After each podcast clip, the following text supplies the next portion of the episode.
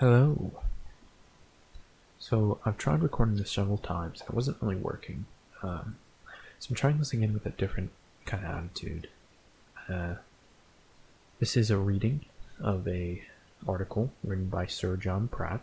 It was published in 1951, and I'm probably going to make a few mistakes here and there, and I'm just going to have to go back on my own words. Uh, I've got chronic pain, and it kind of when I'm sitting, it builds up. I haven't been able to change my setup yet. I just wanted to do a reading of this and get it out. So sorry if I'm making mistakes, and I'm just I'll just go over that mistake, try to make it as clear as possible. So that's why I wanted to choose a more conversational tone, even though I will just be reading. And uh, I'm gonna be doing this at a low volume. Hopefully, it's a bit more relaxing. So the foreword briefly explains explains uh, Sir John Pratt. He's an authority on China. He held appointments in the Foreign Service in China and was for 13 years advisor on Far Eastern affairs in the Foreign Office. He was for two years head of the Far Eastern section of the Ministry of Information.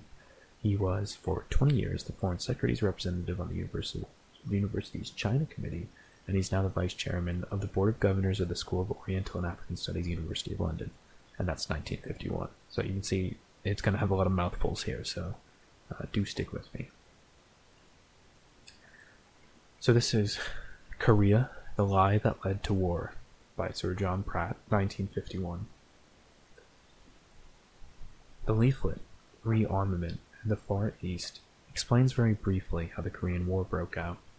There is overwhelming evidence that Syngman Rhee and his American supporters started the Civil War on the 25th of June 1950 and it was in order to prevent this evidence being produced and sifted that the United States government insisted that a Security Council resolution condemning the North Koreans should be adopted the same day.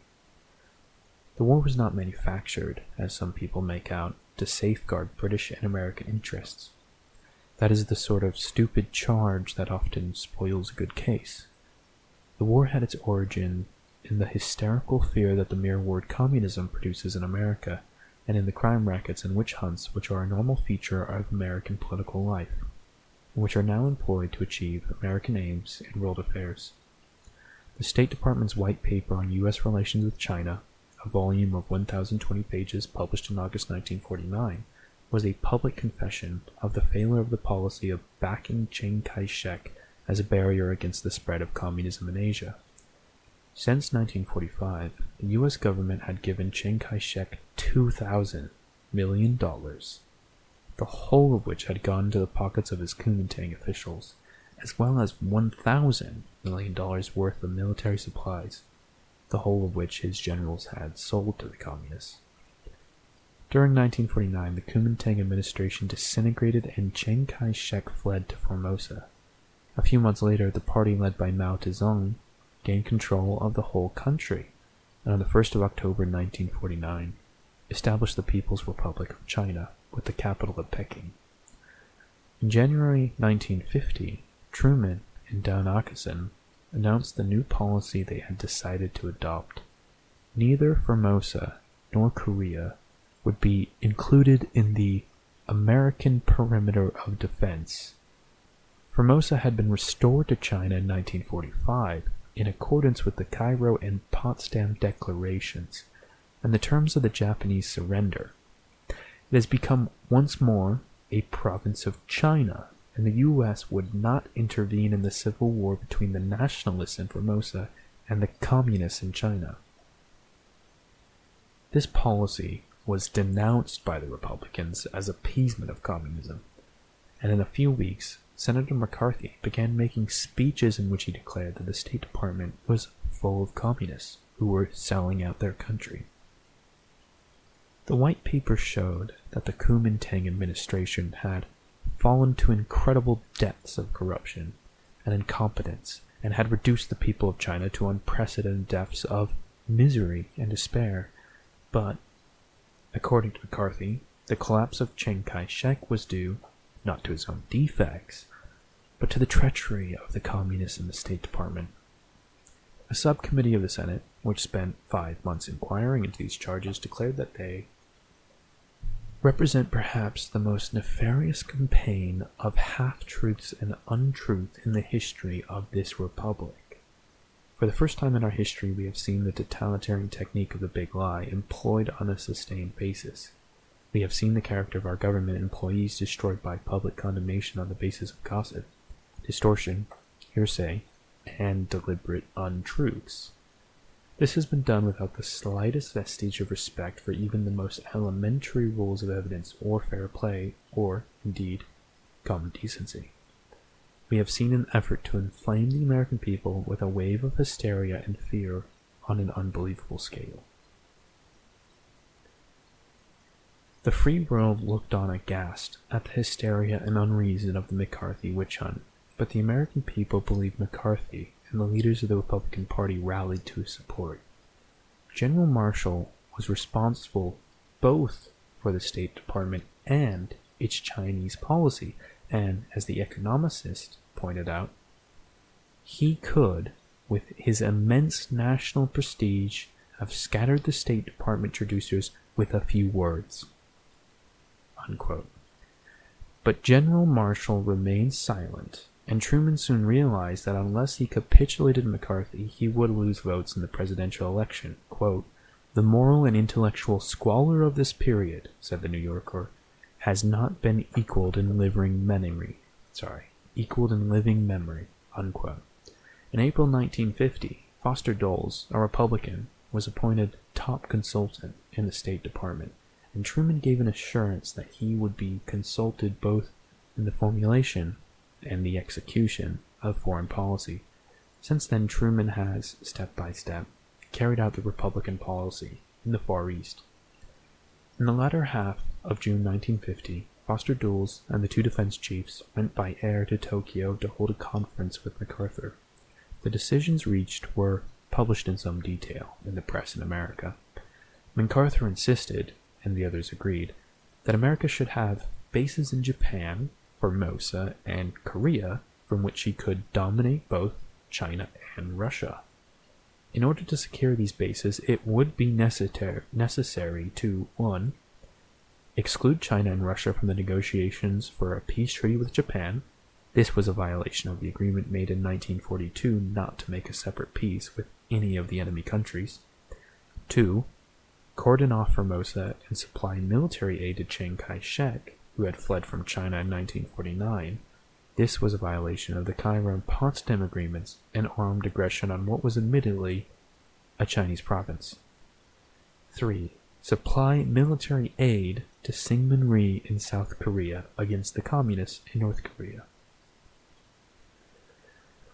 These decisions involved a complete reversal of the policy announced in January and immediate action was necessary because a a plan for unifying Korea by conference and negotiation had been launched by the North Koreans and was having such success that Syngman Rhee's government in South Korea was on the verge of internal collapse.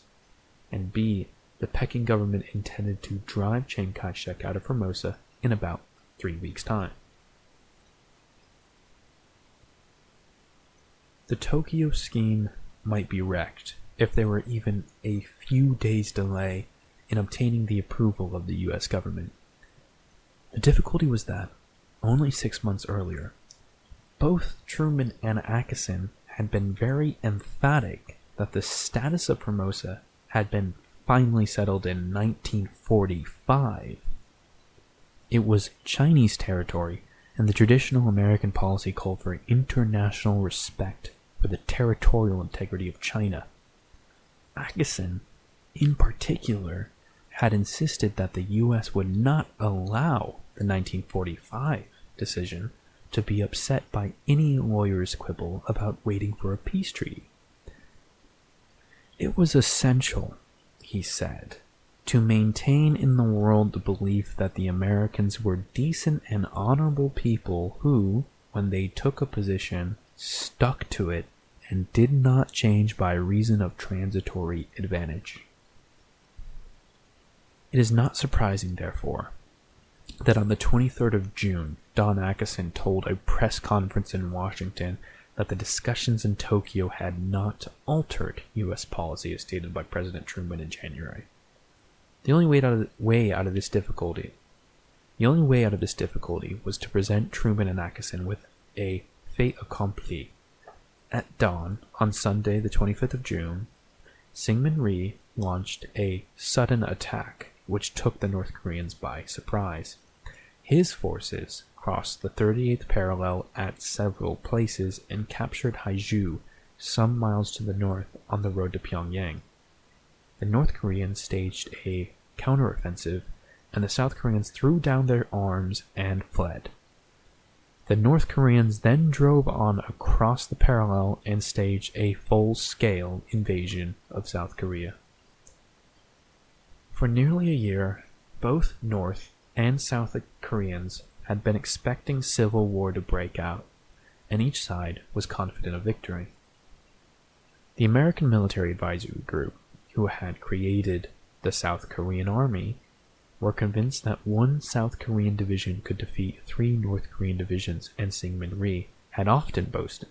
I'm just going to say this again, because I think this is very important. This is me speaking now, and now I'm going back into reading the American Military Advisory Group, who had created the South Korean Army, were convinced that one South Korean division could defeat three North Korean divisions, and Syngman Rhee had often boasted that if they were allowed to start, his forces could capture Pyongyang, the northern capital, in three days.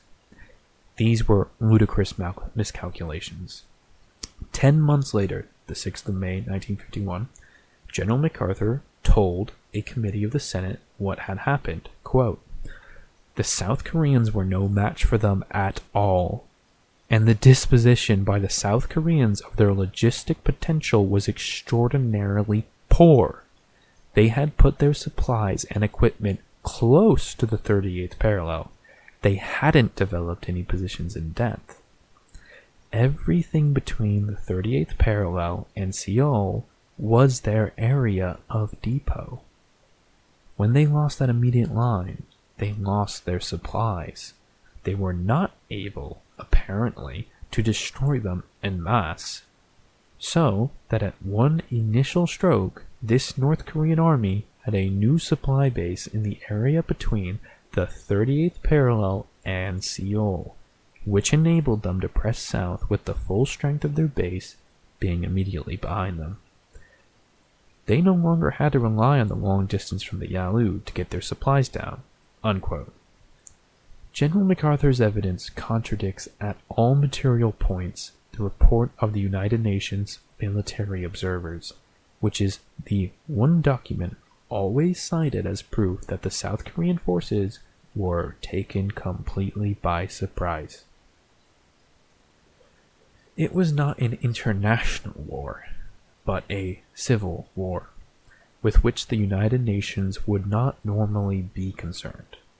The United States government decided, however, to treat it as an international war and to secure the condemnation of the North Koreans before any evidence could be produced and before the Soviet delegate could resume his place on the Security Council.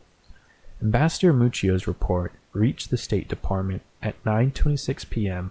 on the 24th of June, Eastern Daylight Time (EDT) or 11:26 a.m. 25th of June Korean time, and at midnight Eastern daily, uh, Daylight Time, namely 2 p.m. 25th of June Korean time, the Secretary General telegraphed to the United Nations Commission in Seoul asking for a report. Some hours later, the Commission sent a telegram in reply stating that Syngman Rhee had not planned to appeal to the Security Council but had no objection to their being informed of this latest turn of events. The telegram threw no light on the origin of the fighting, but merely stated that each side accused the other. At the urgent request of the U.S. government, the Security Council met at Lake Success at 2 p.m. EDT, Eastern Daylight Time, the same day. The U.S. delegate said that the facts were set out in the Commission's telegram, and that this government considered that this, quote, This wholly illegal and unprovoked attack by the North Korean forces constitutes a breach of the peace and an act of aggression. Unquote. The Yugoslav delegate protested that the evidence before them did not enable the council to decide which was the guilty party, but he received no support. The American resolution was adopted and the North Koreans were condemned unheard. This monstrous act of injustice was rendered possible by the subservient attitude of the British delegate and the absence from the Security Council of both China and Russia. On the 13th of January 1950, the Security Council decided that the delegate from Formosa should be accepted as the representative of China. The British delegate abstained from voting, but the Russian delegate protested against China's exclusion from the United Nations and refused to attend any further meetings of the Security Council. He maintained that valid decisions could not be taken so long as China was prevented from occupying the permanent seat on the Security Council to which she was entitled. If other countries, and especially Great Britain, had had the moral courage to adopt the same policy, there would have been no Korean War. But, in the event, it merely meant that in the absence of a Russian delegate, on the 25th of June, the United States was able to secure the condemnation of the North Koreans. Mr. Malik resumed his seat on the 1st of August, but by then the United Nations had been drawn into the Korean War. On 27th of June, before the next meeting of the Security Council, President Truman announced that he had sent the 7th Fleet to cordon off Formosa, alleging as his pretext that the Korean War was proof that communism had begun to use armed invasion and war to conquer independent countries. Unquote. A year later, on the 5th of July 1951, the Chicago Tribune published an editorial under the heading Truman's Fear, not the Reds, but Depression. The contention of this article was that the burden of armaments had been imposed on the world not from genuine fear of communist aggression, but in order to relieve the American economy of its nightmare dread of depression. No reports from any quarter prove that Russia has any intention within the foreseeable future of embarking on a general war. On the 28th of June, Chou En-lai, the foreign minister of the Peking government, declared that the U.S. had instigated Syngman Rhee to attack the North Koreans in order to create a pretext for sending the Seventh Fleet to Formosa an act which he denounced as armed aggression against Chinese territory. On the 29th of June, Don Acheson made an attempt to answer this accusation. In a speech to the annual convention of the New American Newspapers Guild in Washington, he declared that the Securities Council's resolution of 25th of June condemning the North Koreans had been adopted within 20 hours after hearing the report of the UN Commission labeling the communist action an unprovoked act of aggression. This calculated lie has formed the basis of all subsequent accounts of the origin of the Korean War. After the condemnation of the North Koreans, attempts were made to find evidence and arguments to support the American case. We were asked to believe 1. That Soviet Russia had launched her puppet, North Korea, against the South Koreans at the moment when there was no Russian delegate on the Security Council. 2. That the North Koreans started a civil war at the moment when their own unification by conference plan was on the point of succeeding. 3. That this plan was intended solely for its screening effect. And 4 that it was a mere coincidence that the Civil War happened to break out at the very moment when MacArthur was urgently in need of a pretext for cordoning off Formosa. A year later, when Acheson was uh, asked to explain how it was that 51 Chinese nationalists residing in America had made a profit of $30 million by cornering the market in soybeans just before the Korean War broke out. He replied that this had created a serious situation, but that it was a matter that concerned the Department of Agriculture. We were also told that the report of the United Nations military observers proved that it must have been the North Koreans who began the war, but No doubt, through inadvertence, this myth has been exploded by General MacArthur's evidence quoted above. In any case, all that the report of the military observers proved was that neither side seemed to be expecting an immediate outbreak of hostilities. Paragraph 8 of the report, which showed that the North Koreans were not preparing to attack, was omitted from the version published in the British White Paper laid before Parliament. The White Paper also suppressed the United Nations telegram from Seoul of 25th June, which would have shown that the North Koreans were condemned unheard on a charge for which no evidence has ever been produced.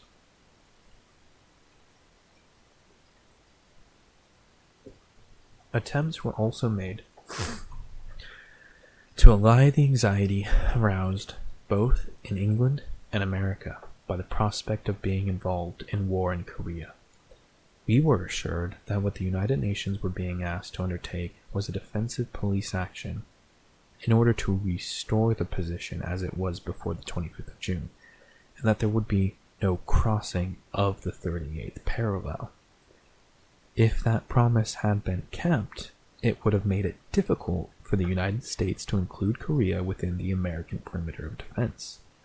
Korea could not be used as a base from which to bomb and menace in China and Russia until the Syngman government had been established in control of North Korea.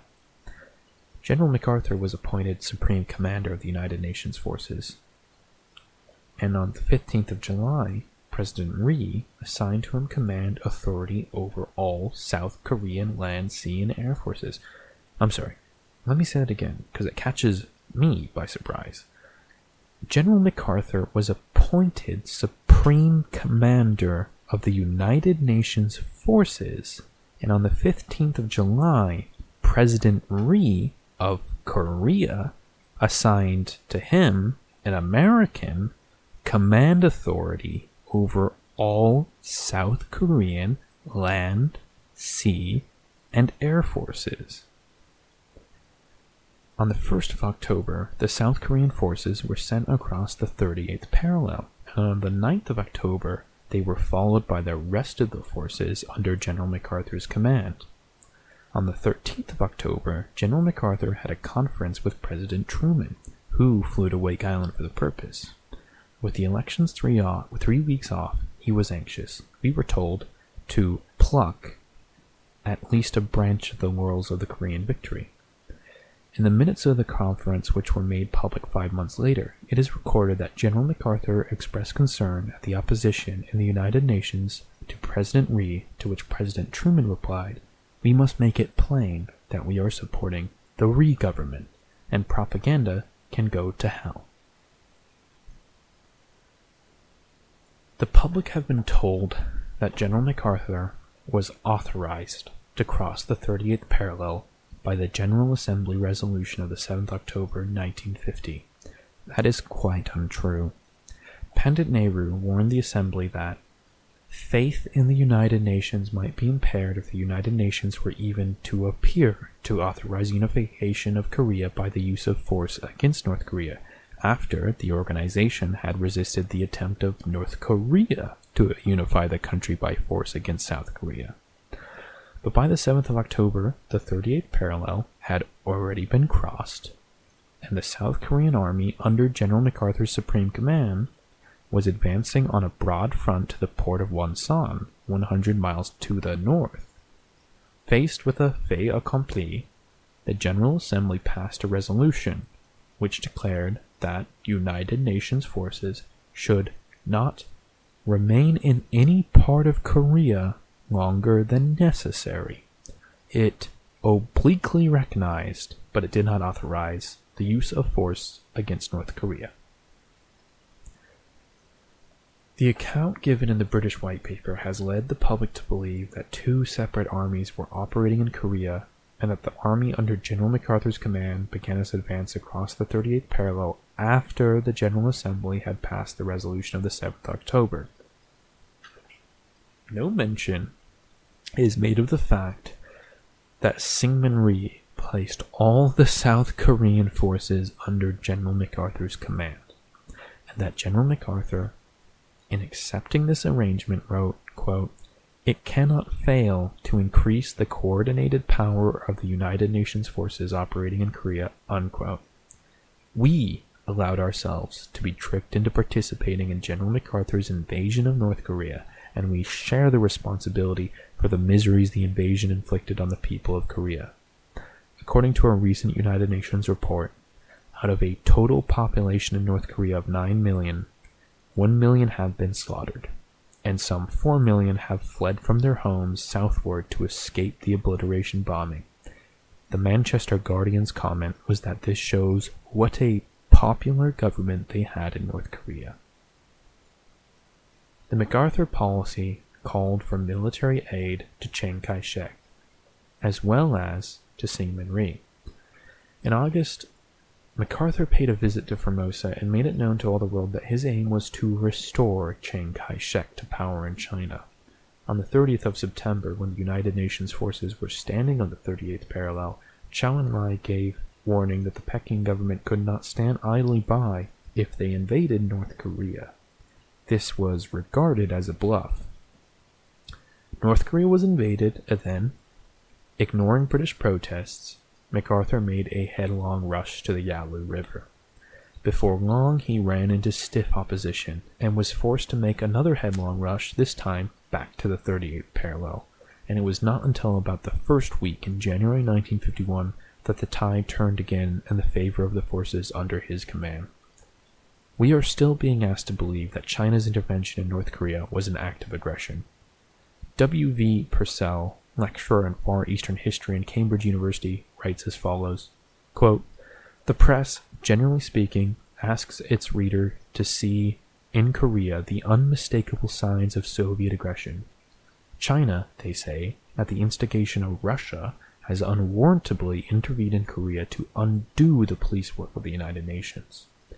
No one who has studied the situation can believe that there is a vestige of evidence for this charge. The fact is that China has reacted in the face of MacArthur's provocation in an extremely logical and expected way. Chinese intervention into Chinese intervention came only after a disregarded warning and an exhibition of forbearance. Thus, Korea ceased to be a local issue once for all. And the United Nations and the United States in particular became, to Asia at least, the aggressor. It is hard to believe that MacArthur did not, and does not now, seek a world war. Unquote. On the 10th of January 1951, a memorandum demanding that China be branded as an aggressor was circulated by the State Department to 22 nations. The discussions at Lake Success during the next three weeks make painful reading. Walter Lippmann expressed the hope that the United States was capable of something better than, quote, the futile rages of a frustrated child, unquote.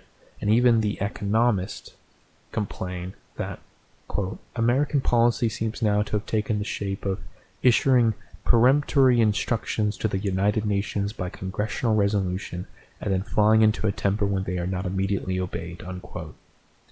It seemed that America was deliberately seeking an extension of hostilities.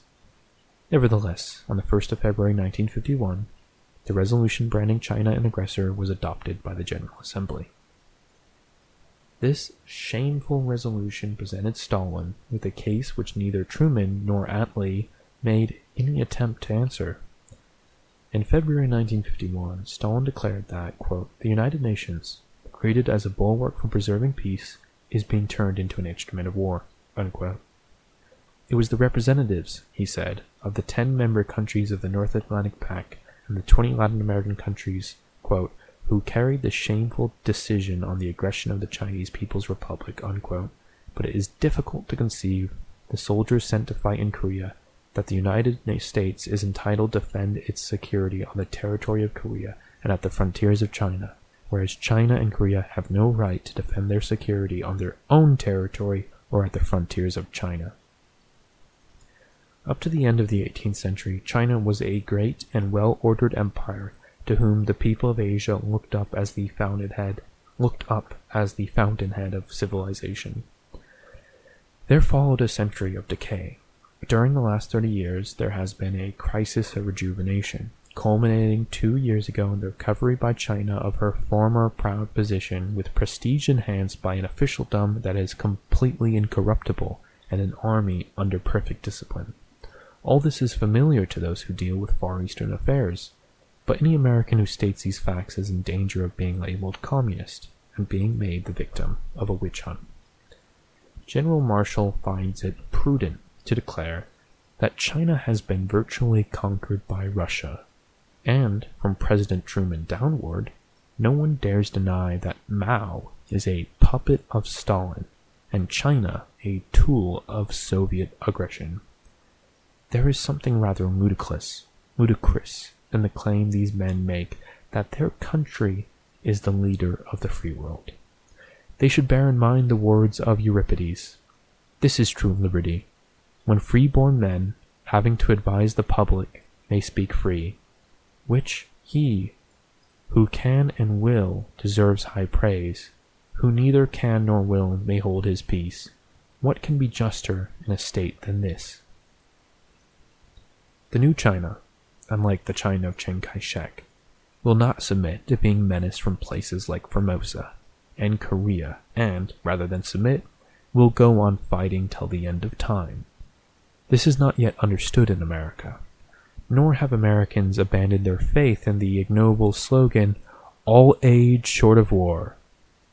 It was an unpleasant shock when American soldiers, as well as arms and money, had to be sent to aid Syngman Rhee in his civil war against the North Koreans.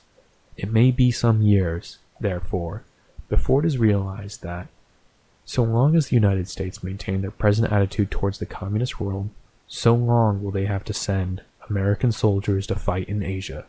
When this has seeped into the minds of the American people, then, and not till then, will it be possible to re-establish a civilized world order founded on the principles the Comity of Nations.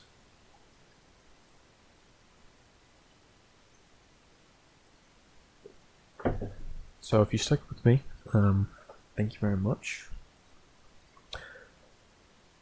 And uh, I thought I might just go through some of the appendix and just a brief summary of what I think this explains.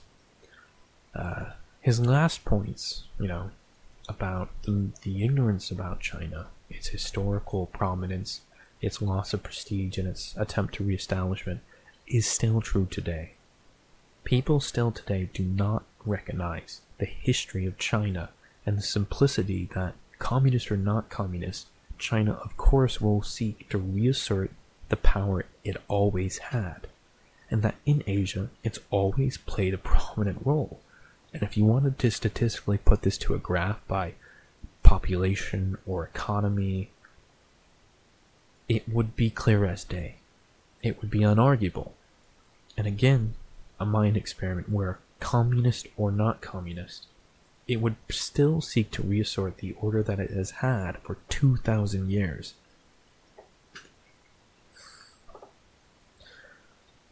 But what I really find revealing about this is the fact that Syngman Rhee, unpopular to the whole of the United Nations, had to be almost singularly propped up by America. Its armies were completely under the command of an American commander, an American commander who said out loud, documented, that it is about protecting the American perimeter and that they will need bases in Formosa, Korea, and Japan. It is simply seen that it is in the advantage of that policy for North Korea to be under the establishment of Syngman Rhee's government that had to be singularly propped up by the American government to survive.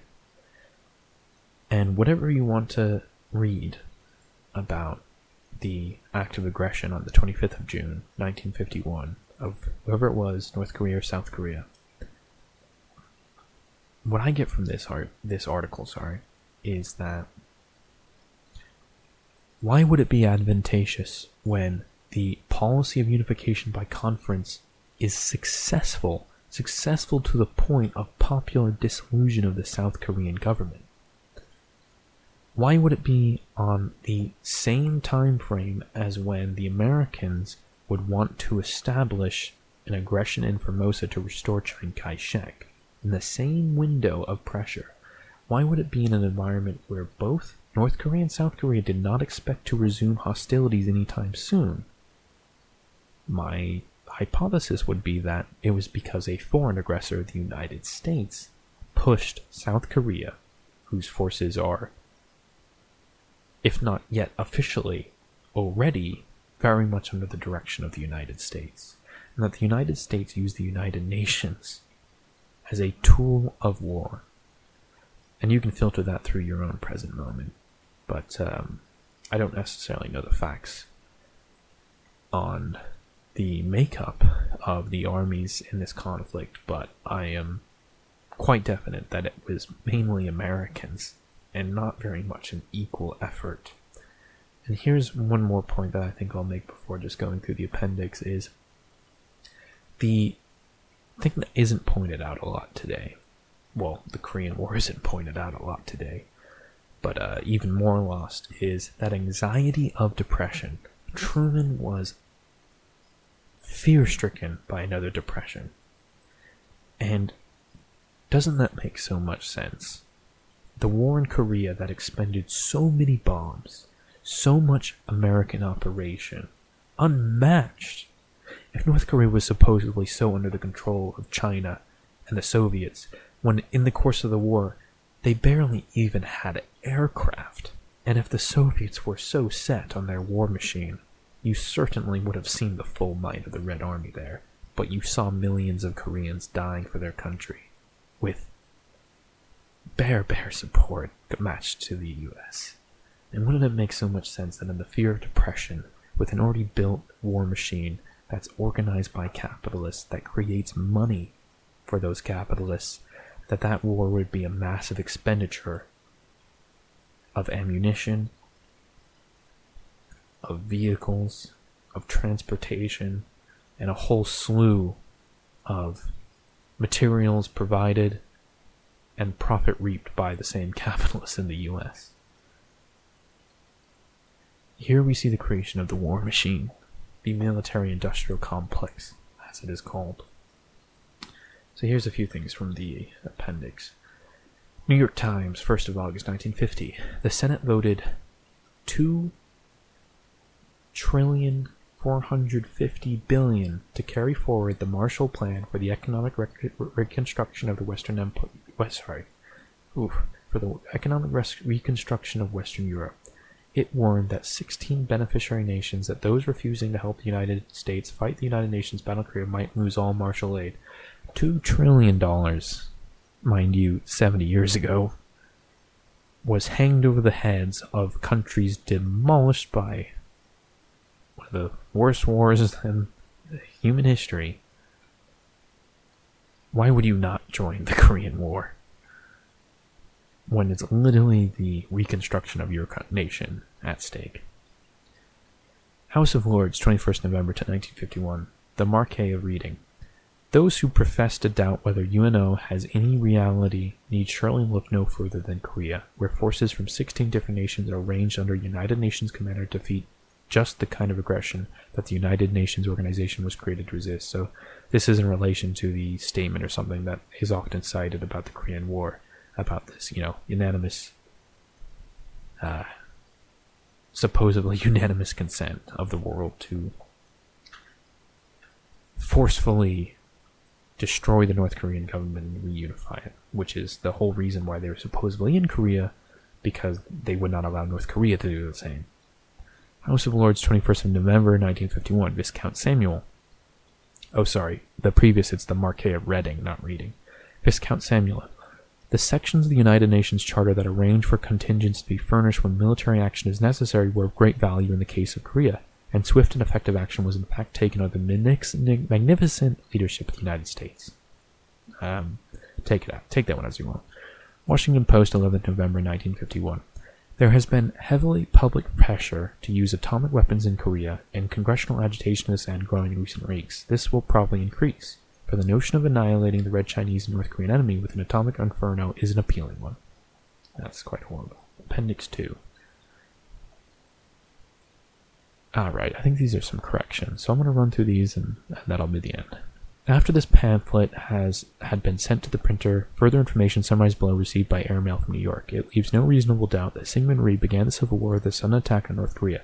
It seems probable that the truth can be suppressed no longer, even in America. A. MacArthur's HQ in Tokyo, which maintained a reportorial unit in Korea, relayed a report to Washington in March 1950 that South Korea would be invaded by June, but this report was dismissed in two subsequent telegrams of 10th of March and 25th of March, stating that there would be no civil war in Korea this spring or summer. The most probable course of North Korean action is furtherance of the attempts to overthrow the South Korean government by the creation of chaotic conditions through guerrilla activities and psychological warfare, aka a civil war, where the civilians all want one Korean nation and are constantly in a conflict to establish that. Again, North Korea, South Korea, no different national identity. Everyone thinking everyone is a Korean who wants to live in Korea. That's it. That is not guerrilla activity, that is not psychological warfare. That is civilians themselves. That's the thing. You can't say there's North Koreans in South Korea when some when a Korean in South Korea wants there to be one Korean government and thinks the communists have the better way or doesn't support the imperialist pressure of the United States. You cannot say that person is North Korean. They are Korean. B.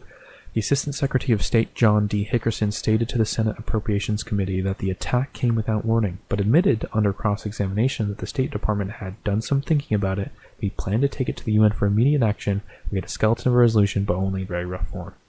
C. New York Times, 31st July 1950. On the 30th of July, an intelligence staff officer on General MacArthur's HQ at Tokyo said that the North Korean army had not carried out its full mobilization plan at the time the war began on the 25th of June, that only six full divisions had been ready for combat when the invasion started, although the North Korean war plan called for 13 to 15. So, why would they launch invasion when in their own war plans they demanded a lot more divisions than six? D. In December issue of the Cosmopolitan, General Willoughby, General MacArthur's chief of intelligence, writes of the attack as an alleged surprise. It says the entire South Korean army had been alerted for weeks and was in a position along the 38th parallel. Take that claim as you will. Um, it would seem that everyone would constantly on alert for an invasion, but I'm guessing they mean this over the already baseline alert. E. John Gunther was in Tokyo in June 1950, gathering material for his book about MacArthur. On the 25th of June, he was lunching with two important members of the occupation when one was called to the phone and came back and whispered, A big story has just broken. The South Koreans have attacked North Korea. So take those as you will. Um, I am sure there are miss uh, mistakes in this article, but I thought it was an interesting piece. Thank you.